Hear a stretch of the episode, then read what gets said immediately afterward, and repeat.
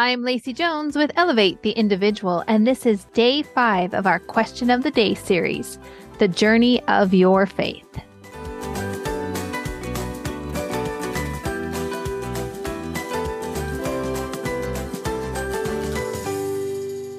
Happy, happy Sunday, friends. I seriously hope the sun is shining where you are. And if it's not, I really hope that you can create peace within the cloudiness of your day. No matter the weather, I hope you find rest within your circumstances. Sometimes when we really want something, we don't realize how much effort we need to put into creating it. Not all things just happen. Some things have to be cultivated. They have to be tended to and even sought after. Faith is no exception to this. And as a woman of faith, I believe that each of us will need to create the path that enables our own unique journey of faith. At times, the path will be clear and obvious, and at other times, we will need to stop and get our bearings before taking the next step.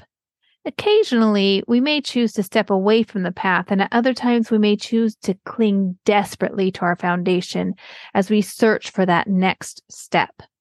What may seem simple for one person may not be for another. The journey of our faith is not something that we can just copy and paste from someone else's journey. We must put in the work and seek if we wish to find. So I encourage you to take some time today to ponder on what faith means to you and what steps you are taking to cultivate it. So let's start the questions here. What does faith mean to you? Is it something that you want to have or cultivate? If so, why?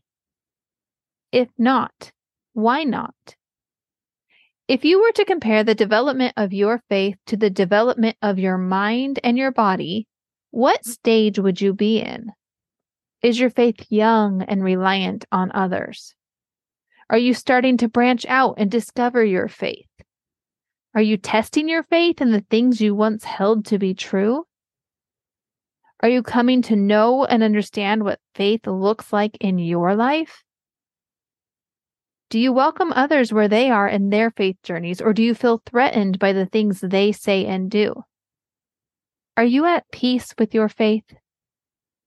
I need you to understand that I am not shy about coaching people through questions of faith it is actually something that I feel so honored to do, as I feel it's so close to the heart and it brings a certain level of vulnerability that can be difficult to navigate. But I'm not scared of it. So if you have questions about your faith and you don't have anyone to turn to who feels safe, please reach out.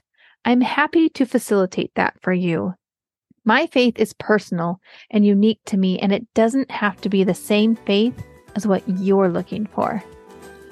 I'm here when you need me. Take care, friends.